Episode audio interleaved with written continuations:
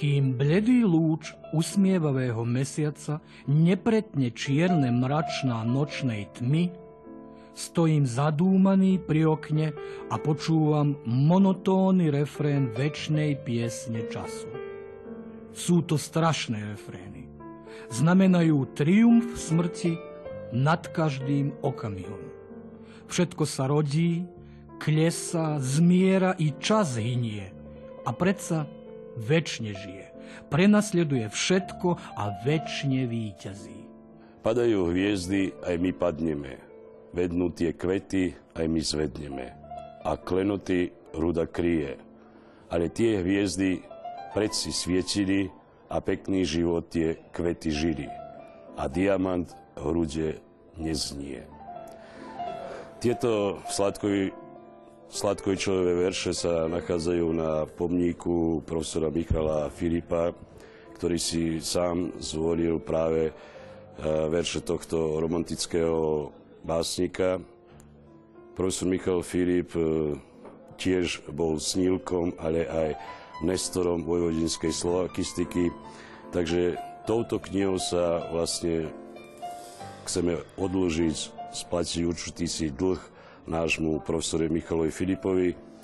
Jeho biografia je bohatá a kniha vyšla pri príležitosti teda z tého výročia narodenia. Narodil sa 7. januára 1915 v Staré Pazové a zomrel 26. mája 1989. O dva dní neskôršie bol pochovaný na Staropazovskom cintoríne. Okrem toho, že sa profesor Filip narodil v Starej Pazove, v sedliackej rodine, Chodieval sem do základnej školy a po skončení e, na filozofickej fakulte v Belehrade najprv sa zamestnal v Starej Pazove na ľudovej škole. Netrvalo to dlho, dlho pretože počas druhej svetovej vojny e, domobráni od neho žiadali, e, aby odišiel na vojnu čo on odmietal, tak bol prepustený z práce a potom po určitom si čase a, liečbe odišiel do Kovačice. Teda pôsobil pomerne krátko. To však neznamená, že sa nestýkal s ľuďmi v Starej Pazove. Veľmi ho zaujímal život v Starej Pazove, e, zvyky a obyčaje, o ktorých tiež aj písal, nárečové výrazy zaznamoval už, keď pôsobil na fakultách a predovšetkým e, nadvezoval rozličné kontakty s ľuďmi. Aby som ilustroval jeho, teda ako pedagóga aj človeka, môžem povedať nasledovné. Že pán profesor Filip pre nás, študentov, bol skutočne veľkým, veľkým pedagógom aj človekom, ale môžem povedať, že usta- e, že školy aj fakulta pre ňoho nebola len výchovnou vzdelávacou ustanovizňou, ale bola na voľaký spôsob aj chrámom kultúry, aj delňou ľudskosti, aj takým ovocným sadom, neoplantov, znamená po srbsky pekne povedané rásadnikom, budúcich potenciálnych odborníkov a talentov. To sa nám strašne páčilo. No, mávali sme s ním niektorý deň až 8 hodín, teda 4, obyčajne štvrtkom, 4 do obedu, 4 po obede. A vtedy nás pán profesor vždy, teda v tú dobu študenta, kolegu, teda nebohého Miška Týra, aj mňa, na Kalemegdánskou terasu teda odviedol vždy na obed. A po obede zas ešte 4 hodiny sme mávali s ním. Takže ten obed nám vždy on hradil. A my sme raz takto vedel, že sme z chudobných rodín, aj že teda e, nie sme súci my si zaplatiť ten obed aj to, takže on nám e, zaplatil vždy obed a raz my celý natešení, šťastní, že môžeme pohostiť jeho, že teda my zaplatíme obed. A pravíme, pán profesor, dnes my hostíme, celý taký šťastný, natešený. a on povedal, milí chlapci, milí moji študenti, vy ste skutočne dobrí študenti, výborní študenti, všetko to, ale nedochádza do úvahy, aby ste vy mne platili obed. A prečo, pán profesor? A pretože keby som nemal vás, nemal by som ani komu prednášať a nemal by som ani plat. Znamená to, nám sa to strašne zapáčilo, zostali sme bez komentáru, ale e, po, trochy nešťastní, že sme nemohli sa troška, aspoň troška, trošičička revanšovať. Profesor Filip e, spolupracoval s rodinou Hurbanovou, s, s Vladimírom Hurbanom Vladimírovým osobne a jeho sestrou. A zvlášť jeho pričinením je to, že práve on e, pripravil e, všetky zväzky Hurbanovej pozostalosti. Venoval sa rodine Hurbanovcom aj jeho dielam. E, veľmi dobre poznal život Hurbanovcov, veľmi poznal do najdrobnejších detajlov a to, čo nebolo na tejto fare, vlastne čo nebolo na povale tejto fary, e, našiel e, cez korešpondenciu v Martine alebo v Prahe. Myslím si, že nebyť profesora Filipa, e,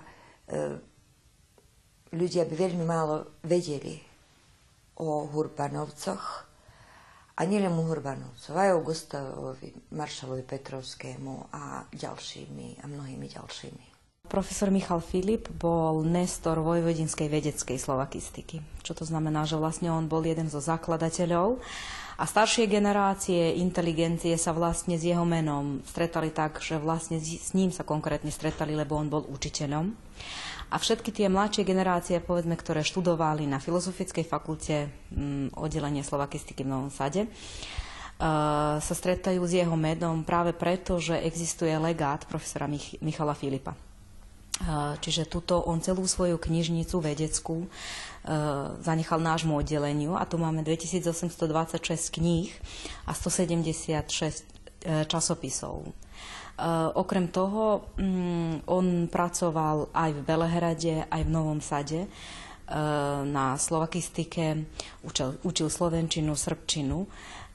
Vyštudoval, začal študovať vlastne na lekárskej fakulte, čo je zaujímavé, ale potom prešiel na Filozofickú fakultu eh, v Belehrade, kde vyštudoval srbochorváčtinu so staroslovienčinou a chceli ho vlastne tam aj ponechať, aby pracoval, lenže on chcel práve robiť medzi Slovákmi povedinskými, takže odišiel najprv do Pazovy, potom učil aj v Kovačici, v Boľovciach, v Petrovci, po oslobodení, čiže po druhej svetovej vojne, do roku 52.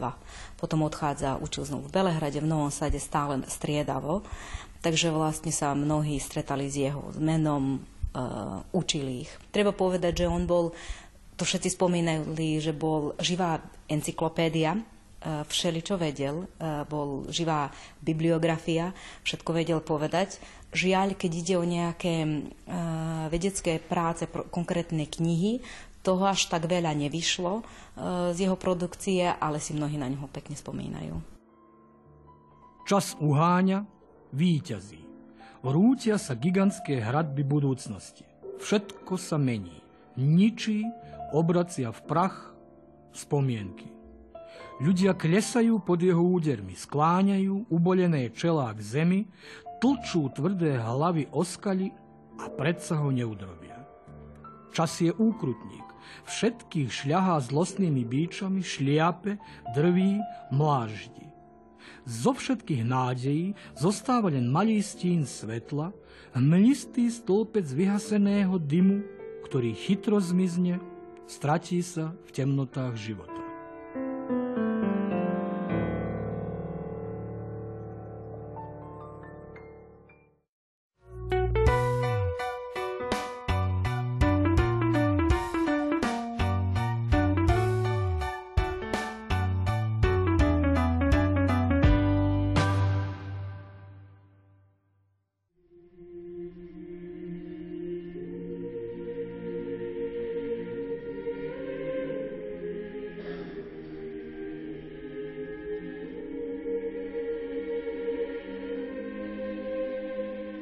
Slovanstvo a svet budúcnosti Ľudovit Štúr vidí predovšetkým k príklone k Rusku.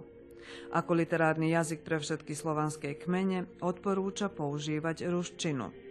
Dokonca velebné výročie tohto najvýznamnejšieho predstaviteľa, vedúcej osobnosti slovenského národného života, nás s uisťuje aj v dominantu pravoslavnej viere u všetkých Slovanov. Pravoslávie Štúr vidí ako vieru, ktorá v úplnosti spája duchovné a materiálne. Kresťanstvo v tomto prípade nedbá len o osu človeka po smrti. Spasenie duše sa spája s blahosloveným životom aj na zemi. Niektorí upozorňujú, že tieto e, štúrové názory mohli byť z časti falsifikátom vyrobeným v Rusku. Ehm, dosť dlho sa špekulovalo, e, pýtalo sa na pôvodnosť e, jednotlivých štúrových názorov. Na strane druhej zrejme asi by veľmi nemalo ani prekvapovať, keď si uvedomíme e, vývin, ktorým prechádzal štúr, ktorý ešte v predrevolučných rokoch mal veľmi vážne problémy so západnou filozofiou, západnou estetikou ktorú vnímal e, viac menej ako e, rozporúplnú, e, deštruktívnu poetiku, poetiku bojov, vnútorných bojov, ktoré nevedú k harmónii, ktorá je prítomná v kresťanskej kultúre na západe už od najstarších čias, od Aurelia Augustína až po Byrona a tak ďalej, čím on sa nedokázal stotočniť. A na strane druhej sklamanie, ktoré prišlo po revolúcii 848-849, kedy Slováci e, právom získali pocit, že všetko to, čo im bolo sľubované počas revolúcie, sa nenaplnilo. Práve naopak, aj samotný Štúr bol prenasledovaný, držaný v izolácii, pod policajným dozorom a tak ďalej vôbec by, nemalo by možno nemalo prekvapovať, ak by štúrové názory e, vzhľadom na ďalší vývin slovenského a slovenského sveta mohli ísť aj v línii hľadania výraznejšej podpory e, v rámci cárskeho Ruska. V súlade so svojím ideologickým presvedčením o primáte právoslávia u Slovanov ako starej slovanskej viery dokladuje práve Štúrov žiak, Jozef Podhradský, priekopnícky konvertujúci v kláštore Kovil z evanielickej viery na pravoslávie. Zanechajúc Lutera k Budapešti, Jozef Podhradský v Novom Sade vymienia kancel evanielického chrámu Božieho za katedru. Aj napriek tomu, že cirkevný život posunul do ústrania a začal sa venovať predovšetkým pedagogike, z tohto obdobia datuje jeho dielo prvý pravoslávny katechizmus pre Čechov a Slovákov. Podradský tu o pravoslavnej viere píše ako o národomilovnej, ktorá podľa napomenutia apoštolov pri službách Božích trpí len jazyk národný. Každý národ má v tom jazyku slúžiť Bohu, ktorý mu je jazykom materským. Ako rozmýšľa Vladimír Turčan, dnes mních Ermolaj o rozdieloch medzi sakrálnym a národnostným. Čo z toho dejného dnes podnietilo nášho človeka pristúpiť k pravoslávnej viere? pristúpil som pravoslavi ďalekého 84. roku, ponieważ som nebol krstený ani v evangelickej viere kvôli komunizmu, ktoré boli predtým. Jednoducho som neodrástol v tom ovzduši, tak s behom okolností som spoznal na, na fakulte medicínskej svojho budúceho kmotra, a, ktorý bol pravoslávny a pomaly pri ňom behom roku, dva, ktorý sme, som pomaly schádzal do pravoslavnej viery a som ju prijal ako by sa povedalo, srdcom.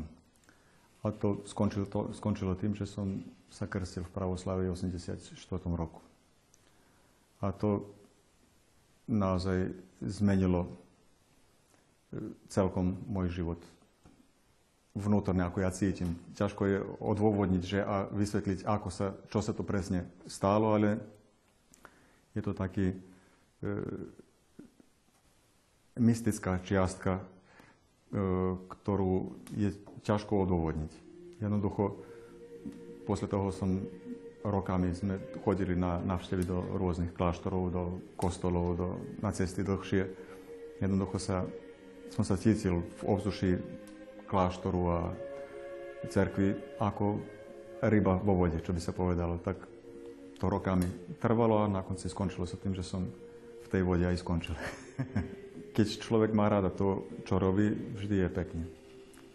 Tak aj na, na osobnom pláne, aj na profesionálnom, ponieważ som oftalmolog a bavím sa aj profesiou, dávame, snažíme sa ľuďom pomôcť. Aké boli reakcie tých najbližších? Na počiatku boli ťažké a je to rozumieť. Už som povedal, že nerasli sme v ovzduši viery a kostolu. A ako aj väčšina nezávislne Slovákov, Srbov v každom prípade, ktorí sú ne, neodrastajú v tom ovzduši, e, je, za nich je nacionálne a verské je e, isté, čo je chyba. Tak v tom momente, keď som sa stal pravoslavným, už keď sa dozvedeli, ja som rokami to rodičom nepovedal, keď sa dozvedeli, tak to bol, ako by som prezradil Slovákov, že som sa, prestal som byť Slovákom, že som stal, sa stal pravoslavným. No potom rokami pomaly, pomaly dochádzali tu a videli, že som šťastný, že je to niečo, čo ma vyplňa, tak pomaly pochopili, že pravoslavie nie je ohraničené náciou, že je niečo, čo je, je ďaleko širšie a väčšie od toho, tak dneska sú šťastní, že som tu. Tak toto vlastne bolo v podstate aj, aj štúrova. Tak, no, práve som povedal, istotne som neprišiel uh, pozbudený štúrovou filozofiou, ale je pekne, že, že isto mysleli aj on a ja. tak som rád.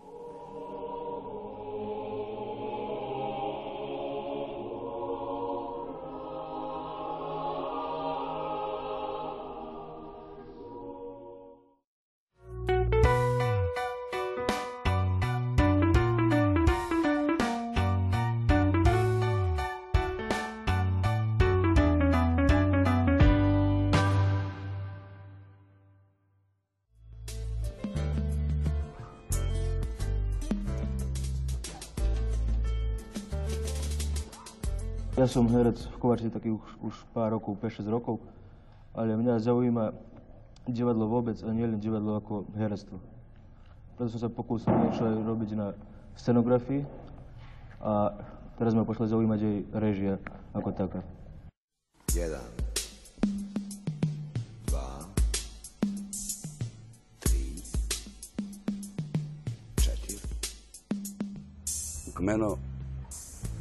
Tomáša Hriešika, Máška, bolo vypísané tými najväčšími, najvýznamnejšími literami.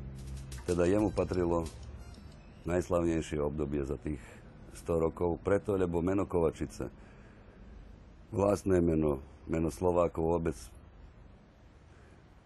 preniesol ďaleko za Chotár, keď objavoval veci, o ktorých Jugoslávia nemala poňatia zatiaľ, ako čo bol Daniel Harms a jeho chýrečné predstavenie Jelka Bam, ktorá, ktorá to pre, ktoré dosiahlo najviac zlatých masiek e, na Zväzovom festivale a ochotníckých divadiel Jugoslávie.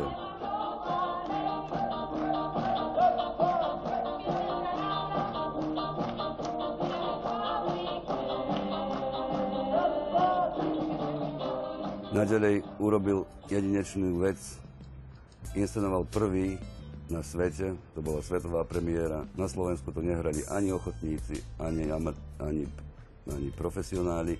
Drámu Marasat, čiže prenasledovanie a zavraždenie Jean-Paul Marata hrané hereckou skupinou Šarentonského ústavu pod vedením pána Markíza Alfonsa de Sade, alebo skrátka Marasat. Tomáš odišiel mladý, norky pás tam niekde, na nejakej nebeskej pasienky. A prešlo odtedy dobrých 20 rokov. Nikto sa nepodujal zachovať jeho život a dielo v knižnej podobe. Tak som to urobil ja. Zozbieral som materiál, všetko, čo som mohol, čo bolo v mojej hlave, v mojom srdci, čo bolo archíve, Dome kultúry a v iných zdrojoch. A tak vznikla táto kniha, ktorá svetlo sveta uzrela 1. januára 2015 a tak začal najkrajšie rok 2015 s jednou čašou vína v pravej ruke a s knihou monografia Máško v ľavej ruke. Kniha zachováva spomienku na jeho život a dielo, lebo človek je živý, len je živá pamiatka na ňo, aj ak zostane dokument. Kniha má svoju tvár a tá tvár je vlastne manuskript, ručná práca Tomáša Hriešika, lebo málo kto o ňom vie, že bol aj vynikajúci zberateľ a autor komiksov, kreslič, takže toto je jeho práca. Ja som ju nazval Maliar maluje svoj svet. Všetko je to jeho, jeho ruka nakreslila. Nakreslil svoje rodisko, svoju kovačicu. Veľmi precízne, minuciózne dokonca nakreslil tu seba, ale nakreslil to tušom. Čierno-biele, šedé. Potom, ako aj každý umelec, na čo Máško nesporne bol, nebol spokojný so svojím výtvorom, takže zobral jednu kantu ultramarinovej farby, zastal si na lojtru a ofarbil tento svoj svet, v ktorom žil, v štýle Jána Kňazovica, insitného maliara a tak bol svet krajší. Tak to isté robil aj vo svojich divadlách. Maľoval svet krajšími farbami, ako je, alebo ešte černejšími, ako je. Jeho devíza bola makrokozmos je mikrokozmos. Rozmýšľaj globálne a tvor lokálne.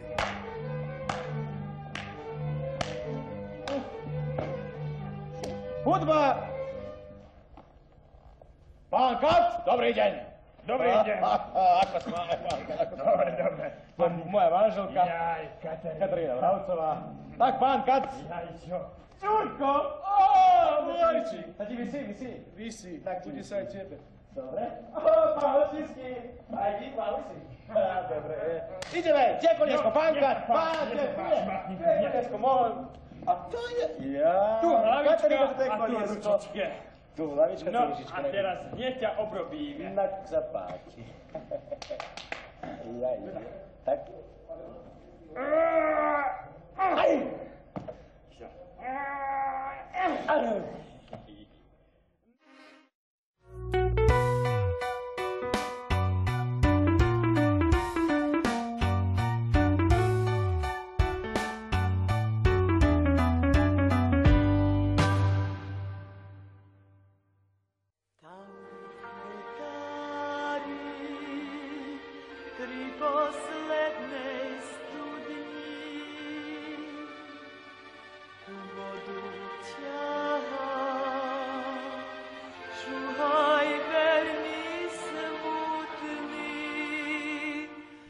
Je cesnopis emócií. Emócie, ktoré sa nedajú popísať tak ľahko, sú priamo vykladané človeku práve v hudbe a v tom je ich sila a význam. Kvetoslava Benková bola celou bytosťou hudba. Hudba ju formovala, hudbu vytvárala ona. A to bol kolobeh, ktorý nielen zachovával ľudovú tradíciu dolnozenských Slovákov, čo si pani Benková vytýčila ako primárny cieľ, ale podala nám aj niektoré z najkrajších moderných slovenských skladieb. Bola muzikologičkou, skladateľkou, hudobnou redaktorkou a speváčkou. Hudobnú nôtu v krvi zdedila od oca a od malých nôh spolupracovala s javiskom. Aj napriek tomu, že na začiatku kariéry na festivale O najlepší hlas Petrovca obsadila posledné miesto, nedala sa demotivovať. Nevzdala sa svojho sna. Netrvalo dlho a scénou úplne súverene vládla. Prvýkrát som verejne vystúpila, keď som mala 5 rokov. E, pamätám sa, že to bola veľká slávnosť aj pre mňa, aj pre môjho otca, ktorému strašne záležalo na tom, aby e, jeho dcéra prejavila jeho najväčšiu lásku, hudbu a pieseň. Neskôršie potom už tie moje speva, spevácké vlohy sa ani tak neprejavovali a zrejme som aj pubertu prežila e, pohode, lebo menej som spievala, ako čo by to možno niekto si myslel, že v tom čase, keďže som mala talent spievať, som vedela, mala som dobrý vzor a mala som aj veľmi dobrých kritikov a jeden z najlepších bola vlastne moja stará mama, o ktorej tvrdia, že, e, ja si to nepamätám, ale o ktorej tvrdia, že bola jednou z prvých speváčok Petrovčanov e, v začiatkom 20. storočia, teda keď ona bola mladá.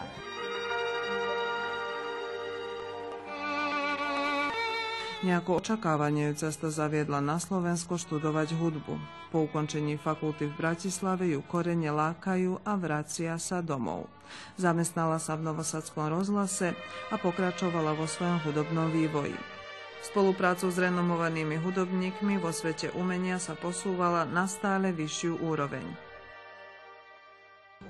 Ďakujúc tomu, že som spievala a nahrávala v štúdiu Novosadského rozhlasu, e, nejak som si obľúbila e, tú prácu hudobného režiséra.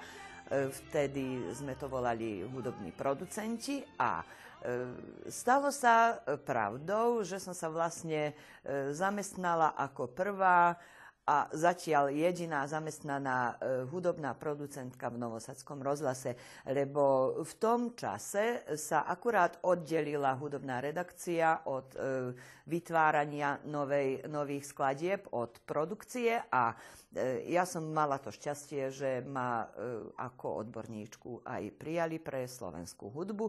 Našťastie nebola to iba slovenská, mala som možnosť e, potom spolupracovať aj s umelcami všetkých žánrov, dokonca aj vážnej hudby, aj srbskej ľudovej hudby, ale neprestávala som ani spievať. Do nášho okienka hviezda z neba Spolu s manželom hudobníkom vychovala céry hudobníčky. S nimi vydala aj CD.